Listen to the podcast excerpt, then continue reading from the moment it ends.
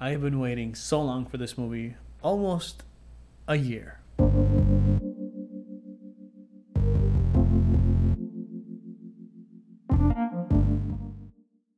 The Green Knight is directed by David Lowery and stars Dev Patel as Sir Gawain, a knight of King Arthur's court. This is a tale that has been passed down by centuries. It has an unknown author, but it's just been tailed as folklore through the ages, and now we have it finally in the big screen.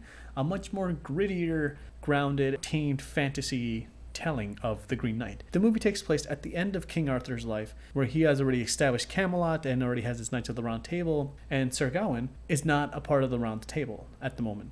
He wants to be, and he wants to prove himself to be a part of the, the Knights of the Round Table. So when the Green Knight appears, he invites anyone from the Round Table to a game. And the game is if you land a blow on the Green Knight, the Green Knight will then return the blow to you. So whether it's like a, a stab or a nick on the neck, he will return the same thing to you. That is the game. And you see so desperately that Sir Gawain has no stories. He's like sleeping with women in this underground chapel, you know, since it's like a medieval century kind of thing.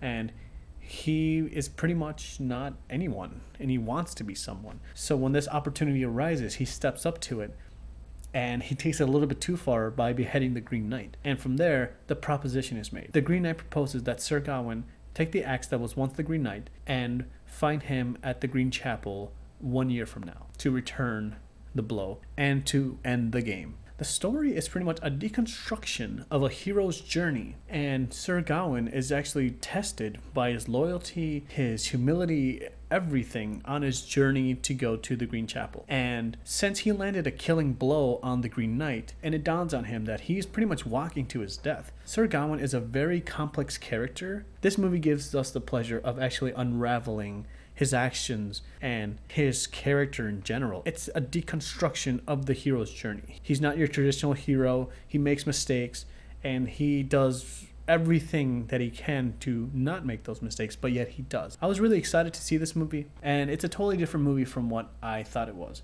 I knew it was going to be like high concepty stuff, but it's very philosophical. It doesn't have a lot of action in it, which doesn't really need it, but it's very philosophical in the way that it explores its characters, its environment, its century that it takes place as well, the relationship between Sir Gawain and King Arthur as well. I think it's kind of cool that we get to see the story that pretty much, you know, we've been told through folklore. This is the first time I've ever heard of it, but it's a really cool and interesting story of just keeping your honor and learning to keep your humility when there's temptation all the way around. Like, and I think that's one of the movie's strengths. It's like it shows you like there's temptation everywhere, you know, to walk away from this quest, to not sleep with someone else's wife, to not do this or that or the other. The movie's at its best doing that. Now, for those of you guys looking for some kind of action movie, this isn't it it's far more than that. It's it's it's a much more deeper and richer experience that, like Pig, my review that I did last week, it really takes its time exploring the world and its characters. Overall, I really like this movie. I find it difficult to actually recommend it because it's not going to be for everyone, for sure. This movie just has so many philosophical questions and has so many concepts in it that traditionally takes our hero and flips it on its head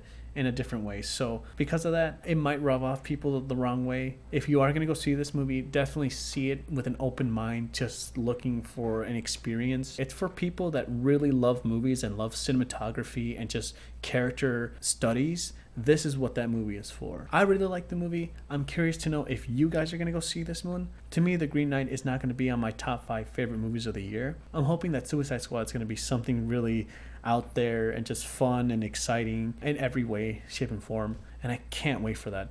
In any case, let me know what you guys think. Did you guys go see The Green Knight? Are you interested in hearing this folk tale being turned into a movie? Did you love the cinematography? Did you hate it? Let me know in the comments below. Thank you guys for watching, and I'll see you next week for Suicide Squad. Have a good night.